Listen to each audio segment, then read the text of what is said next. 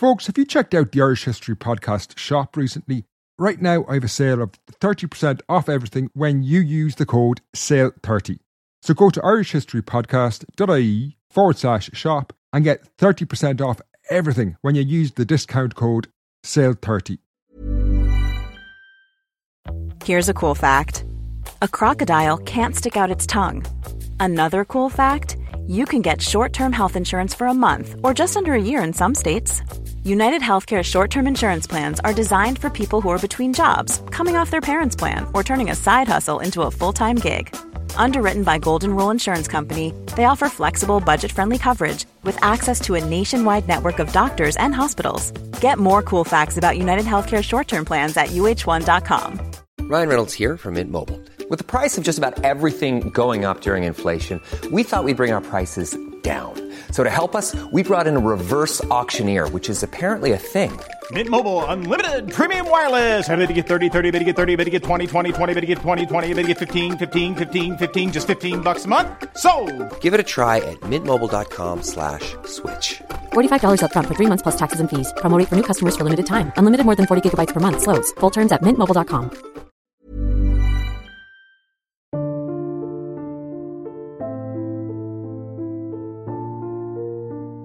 In 1897, the United Kingdom celebrated the 60th anniversary of the accession of Queen Victoria to the throne. Now, as you can imagine, this was marked by parades and demonstrations. However, amid the excitement, the Glamorgan Free Press, a local newspaper in Wales, got somewhat carried away and proclaimed the Diamond Jubilee to be, and I quote, one of the greatest events in the history of the world. Now, the ink can hardly have been dry on that claim before it was obvious that it was an exaggeration. Victoria was a constitutional monarch, power rested with the Parliament, so her influence over events was limited. However, in defence of the Glamorgan Free Press, claims to be living through momentous events that will be remembered long after we're gone is, to one extent or another, part of the human condition. We all do it. So, Throwing all caution to the wind, I thought finishing 2022 with an episode asking what, if anything, that happened this year would capture the eye of future historians would be interesting. Now, I'm not talking about someone writing a book next year or even in 2032. What I'm wondering is did anything happen this year that a historian writing in the year 222 with the full advantage of two centuries of hindsight would find significant? Or maybe we're just going to be consigned to oblivion in the margins of history. Now, before we dive in, let's get the formalities out of the way. My name is Fin Dwyer, and this is the Irish History Podcast. Today's show is the last episode of 2022, which I guess makes it the Christmas special. Given it's the final show of the year, it's worth mentioning that this is the 41st full length public episode of the year, the most I've ever released since the show began 12 years ago. I want to take this opportunity to thank you for tuning in and to everyone who shared an episode, but particularly everyone who supports the show on Patreon and Acast Plus. I'm really grateful to you in particular. The 41 episodes involved driving thousands of kilometres, paying for archival access, thousands of hours of research and writing, not to mention recording, editing, the list goes on. But doing this is only possible because I can work at the show full time due to your support and patronage.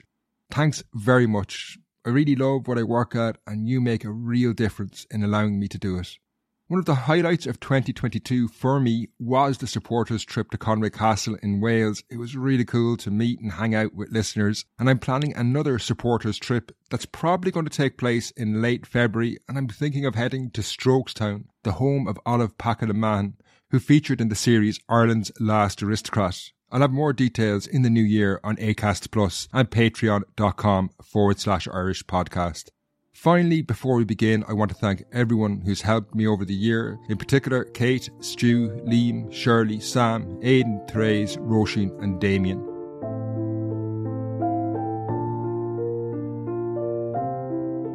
A good place to start this episode is to explain what it is, or rather, maybe what it's not going to be.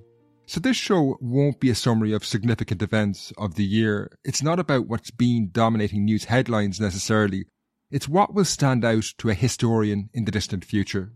To get your head around this, it's worth thinking about events from the perspective of that historian writing in 2222.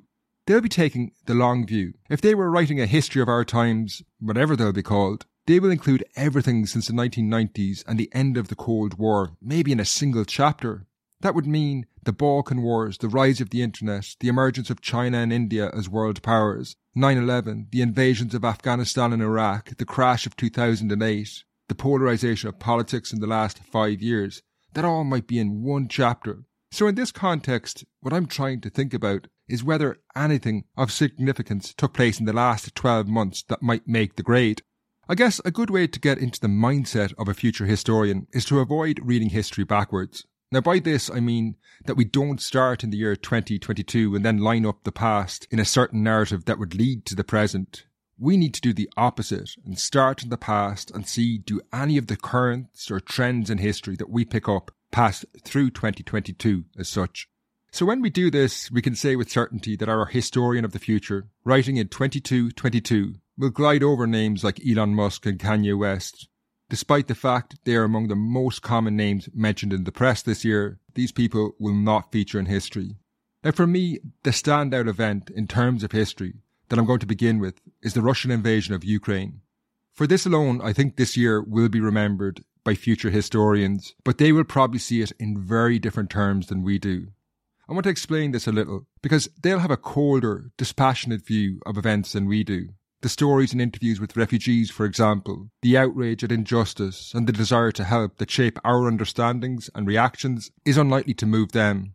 They will, after all, look at the invasion of Ukraine alongside other horrific events from the last few decades. They'll be more interested in how it fits into wider arcs of history, and I think this is what they might see. So Vladimir Putin will probably be relegated to a secondary position as historians will see the war in the context of a much longer trend. I think in the future it'll be seen as part of a longer process in history about Russian imperial ambitions and how they have related to the desires for independence among its neighbours in Eastern Europe and clashed with similar imperial ambitions of Western powers. This would be a story that speeds through the Romanov Tsars of old, through the communist leaders of the 20th century and their successors in the Kremlin seamlessly. Our historian of the future will see them all as sharing a common desire, regardless of their politics, to extend their influence far beyond the borders of Russia. In this view, our historian in 2222 will undoubtedly see the modern conflict in Ukraine as part of an arc that began in the 19th century, if not before, the 1850s, though, might be a starting point that would lead our historian to see this year as significant. During that decade, Russian attempts to expand into Eastern Europe led to the Crimean War, which saw an alliance of Western powers defeat the Russians. Now, following this trend, our historian will glide through into the early 20th century and see the German military's push for war in the lead up to World War I as part of a similar process. Obviously, the First World War has numerous causes, but German military thinking at the time was focused on its designs to influence Eastern and Central Europe and their fears of similar plans in Moscow. The Russian Revolution of 1917, which saw a communist government take power, did not resolve these tensions. While historians today identify this as a hugely significant moment, and it has been for our times, a historian in two centuries' time might not see it as significant. Indeed, they will continue following that trend through history into the 20th century as tensions between East and West rose. The Nazi invasion of the Soviet Union in 1941 and the following four years of brutal, harrowing conflict that ended in Soviet forces storming Berlin could possibly be reduced to a few paragraphs. It's strange, even discomforting to think that future historians will strip away nuance, the individual human suffering that has shaped our world but I guess we do it today with the more distant past. If you think about the way we talk about, say, the Mongol invasion or the Crusades, it's not that different. It's very dispassionate and cold. But anyway, building on the story of conflict over the borders of Central and Eastern Europe, the Cold War that consumed the world in the later 20th century will just be another chapter in this story, continuing that trend. Now, it's in this context that the invasion of Ukraine this year will be analysed as very significant. After three decades of decline since the fall of the Soviet Union, Russia's attempts to annex Ukraine is a centuries old conflict roaring back to life as Russian imperial ambitions and its views of Ukraine as being part of its zone of influence led to the war. Whether these events in 2022 are the opening line of a new chapter or the last line of an old chapter will be determined by events in the coming years. Now, moving on from Ukraine, another fading empire will undoubtedly pique the interest of the historian in the future. I am, of course, talking about Britain and events that happened there this year. For people who somehow managed to avoid the endless stories emanating from London this year, three major events undoubtedly dominated the news cycle. While Queen Elizabeth II died, this was sandwiched between two major political scandals of a sort. The fall of Boris Johnson's government, which was followed by the shortest tenure of any British Prime Minister in the history of the office when Liz Truss would resign six weeks after taking power. Now, these events on their own are not historically significant necessarily. Political scandal will probably seem stock in trade of 21st century politicians to a future historian, However, the combination and interaction between these events, the two resignations and the Queen's death, I think will mark 2022 out as a decisive moment in the history of Britain and its relationship to the world. So let's start with the Queen. Elizabeth II will undoubtedly go down in history. She was the longest serving monarch in an institution that stretches back nearly a thousand years. However, that kind of stuff tends to draw the attention of a quizmaster in the future, not necessarily the historian They'll be on the lookout for bigger, more substantial trends, and her death does stand out as something significant. So Elizabeth II was crowned in 1952. For a historian of the future, the 70 years of her reign encompass a remarkable shift in Britain's power and relationship to the world. In 1952, Britain was a country that had emerged from World War II on the victorious side, having played a key role, particularly in the early stages of the conflict. Even though power was clearly moving towards Washington in the west and Moscow in the east, Britain still remained confident about its position in the world. The Britain Elizabeth was the head of state of had an empire stretching across 70 countries in various different guises. In Britain at the time, most agreed that the country's future lay at the head of that empire, even if it was clear they would struggle to hold on to it. India had secured independence in 1947. Meanwhile, two significant independence wars in Egypt and Kenya had broken out the year she was crowned in 1952. This led to a particularly brutal war of independence in Kenya. However, the future historian will not take much interest in the how. They'll be more focused on results. And Queen Elizabeth's reign is, in the long view, a story of rapid decline as colony after colony gained independence. As this decline accelerated, our historian in the future might note the growing obsession with World War II in Britain and a general harking back to supposedly better times that Elizabeth herself embodied for many in Britain. In a history of these events, the death of Queen Elizabeth II in 2022 would be a fitting bookend.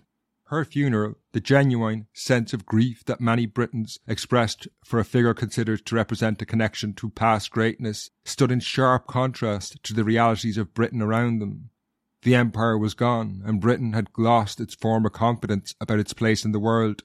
British society is torn apart by the Brexit referendum held six years before the Queen's death.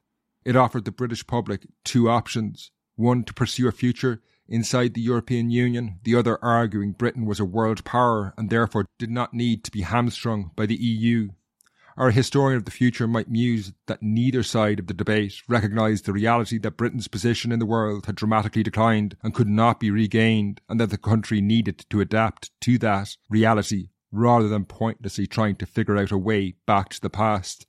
Our historian might also hone in on the two obscure political figures that symbolise the political malaise that now dominates British politics, Boris Johnson and Liz Truss, whose actions symbolise the political instability that has taken hold at the heart of British government.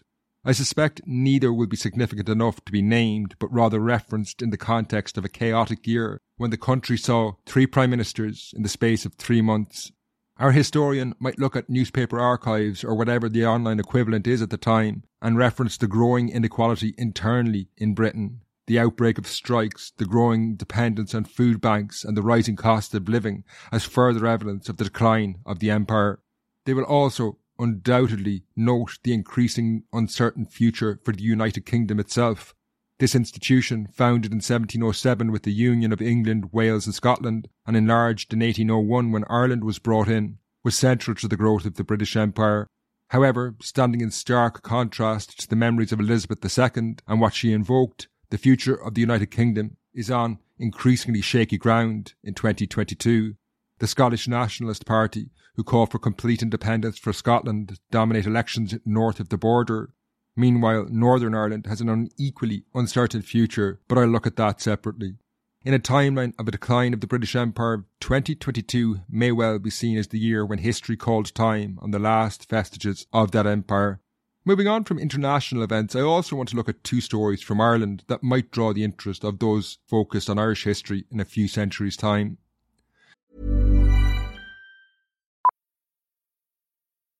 Millions of people have lost weight with personalized plans from Noom, like Evan, who can't stand salads and still lost 50 pounds. Salads, generally, for most people, are the easy button, right? For me, that wasn't an option. I never really was a salad guy. That's just not who I am. But Noom worked for me. Get your personalized plan today at Noom.com. Real Noom user compensated to provide their story. In four weeks, the typical Noom user can expect to lose one to two pounds per week. Individual results may vary. Millions of people have lost weight with personalized plans from Noom, like Evan, who can't stand salads and still lost 50 pounds. Salads, generally, for most people, are the easy button, right? For me, that wasn't an option. I never really was a salad guy. That's just not who I am. But Noom worked for me. Get your personalized plan today at Noom.com. Real Noom user compensated to provide their story. In four weeks, the typical Noom user can expect to lose one to two pounds per week. Individual results may vary. This year was not earth shattering in terms of Irish history, but there were a few standout moments. The first is one that generated considerable newspaper coverage this year, but historians might interpret it as significant for different reasons than journalists this year did. So on August 20th this year, Micheál Martin, the current Taoiseach, that's the Prime Minister for international listeners, travelled to a place called Béal in County Cork to mark the 100th anniversary of the death of Michael Collins. This location a remote valley in West Cork, was significant because Collins, the leading Irish revolutionary, was killed in a skirmish there during the Irish Civil War in 1922. Now, Micheál Martin was by no means the first politician to do this, to speak at na Bláth. There have been commemorations there for decades. However, he was the first leader of his party, Fianna Fáil, to make an address at the annual gathering for Collins. To many, this was significant because his party, Fianna Fáil, emerged from the anti-treaty side of the Civil War that's the same side who carried out the ambush that killed Collins. It's also significant because traditionally the Béal na Bláth gathering had been the preserve of Fine Gael, his party's old rivals who emerged from the opposing side of the Civil War. Now, journalists in Ireland made much of the speech and how it drew a line in the sand over what's called Civil War politics in Ireland, this is a reference to the fact that the two parties who have dominated Irish politics since independence, Fianna Fáil and Fine Gael, as I said, emerged from opposing sides in the Civil War. Now, in the distant future of 2222, the Irish political landscape of the last century will undoubtedly amuse and confound historians. While they might understand how enmities from a civil war could fracture politics, They'll be surprised that it continued into the late 20th century and even the 21st century, particularly given the similarities between the two parties of that divide. They agree on nearly every major strategic decision Ireland has taken since the Second World War. They both agreed on joining the EU, or the EEC as it was at the time. Fine Gael might be more fiscally conservative than Fianna Fáil, but not dramatically so. Socially, they were both conservative, but have changed as Irish society has rapidly liberalised in the last three decades. However, I think the future historian will surely see that Civil War politics ended at the very latest in 2016, not 2022. In that year, Fianna Fáil supported a Fine Gael government, a development that was cemented in 2020 when they shared power together. So, if his speech at na Bláth was not significant in terms of ending Civil War politics, why will historians then be interested? Well, in 200 years, it may well be emblematic of a new paradigm developing in Irish politics along the lines of more contemporary European political landscapes. Consistently, in recent years, Sinn Féin have emerged as a major opposition party in Ireland. Although traditionally known as the political wing of the Provisional IRA, the party's new support base is rooted in their left wing platform and their criticism of government policies in healthcare and housing. This would suggest that Irish politics is shifting towards a more traditional left right divide, with Fianna Fáil and Fine Gael occupying the centre right to right as allies, and Sinn Féin occupy the centre left.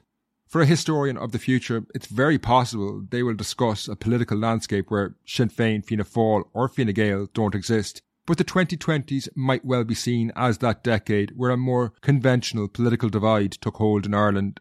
Micheál Martin's presence at Béal once the preserve of his political opponents, might therefore be seen as indicative of warming relations as they forge a new centre right of the political spectrum.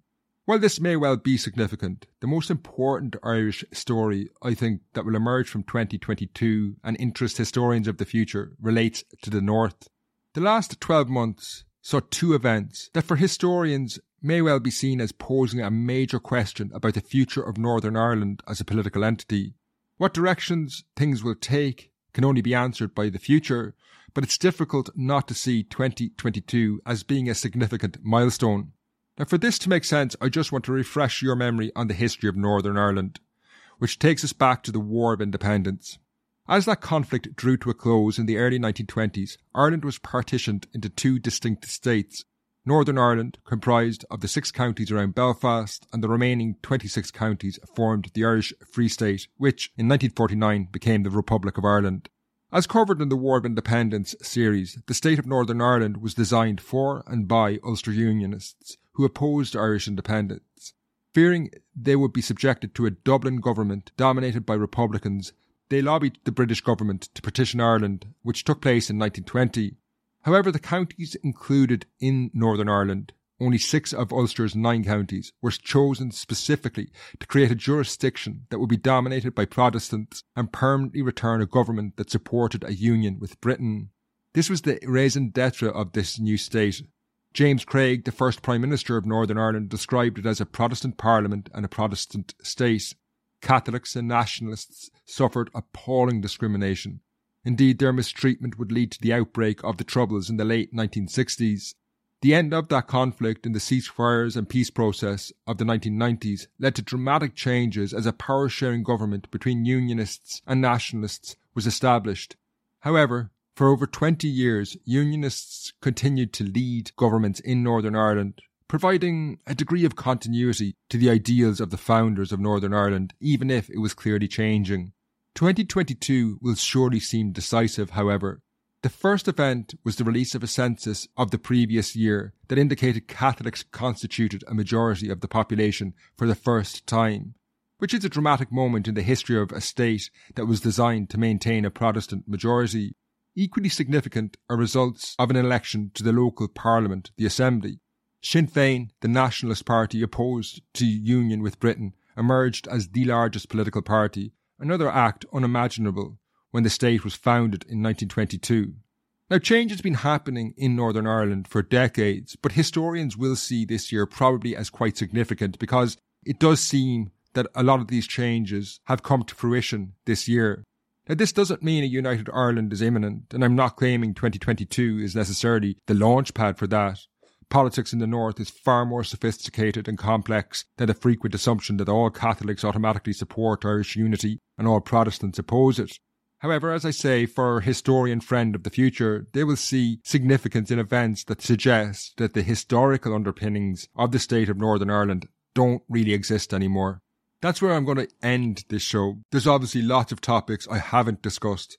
For example, climate change is undoubtedly something that will shape our future, but sadly, it's difficult to look at 2022 as being significant in terms of taking action on it. Perhaps our inaction will be the story, but on this front, 2022 wasn't exactly a standout year there either. Also, all the issues that I've raised are obviously focused on Europe. I don't understand enough about the history of other regions to even hazard a guess as to whether events taking place this year will be significant in the future or not. And that's, as I say, where I'm going to leave it for 2022. It's been a really great year, one I've really enjoyed, and I'm looking forward to 2023 and where it'll take us. There are some major series in the works, including one that looks at modern Irish history, far more recent than I've ever gone before, specifically the early 1970s and some of the most pivotal years in Irish history since the War of Independence. There's also going to be a series on medieval Ireland, the long promised series on the Scottish invasion of the 14th century. That's a really great epic story that will come out as well. If you want to stock up on Irish history content for Christmas, don't forget there's hours and hours of bonus content available on Acast Plus and Patreon to get you through the holidays, or that once off book on the Black Death in Ireland as well. You can get all that at Acast Plus or patreon.com forward slash Irish history. Thanks for tuning in throughout the year, and I'll see you in the new year. Until then, Slán.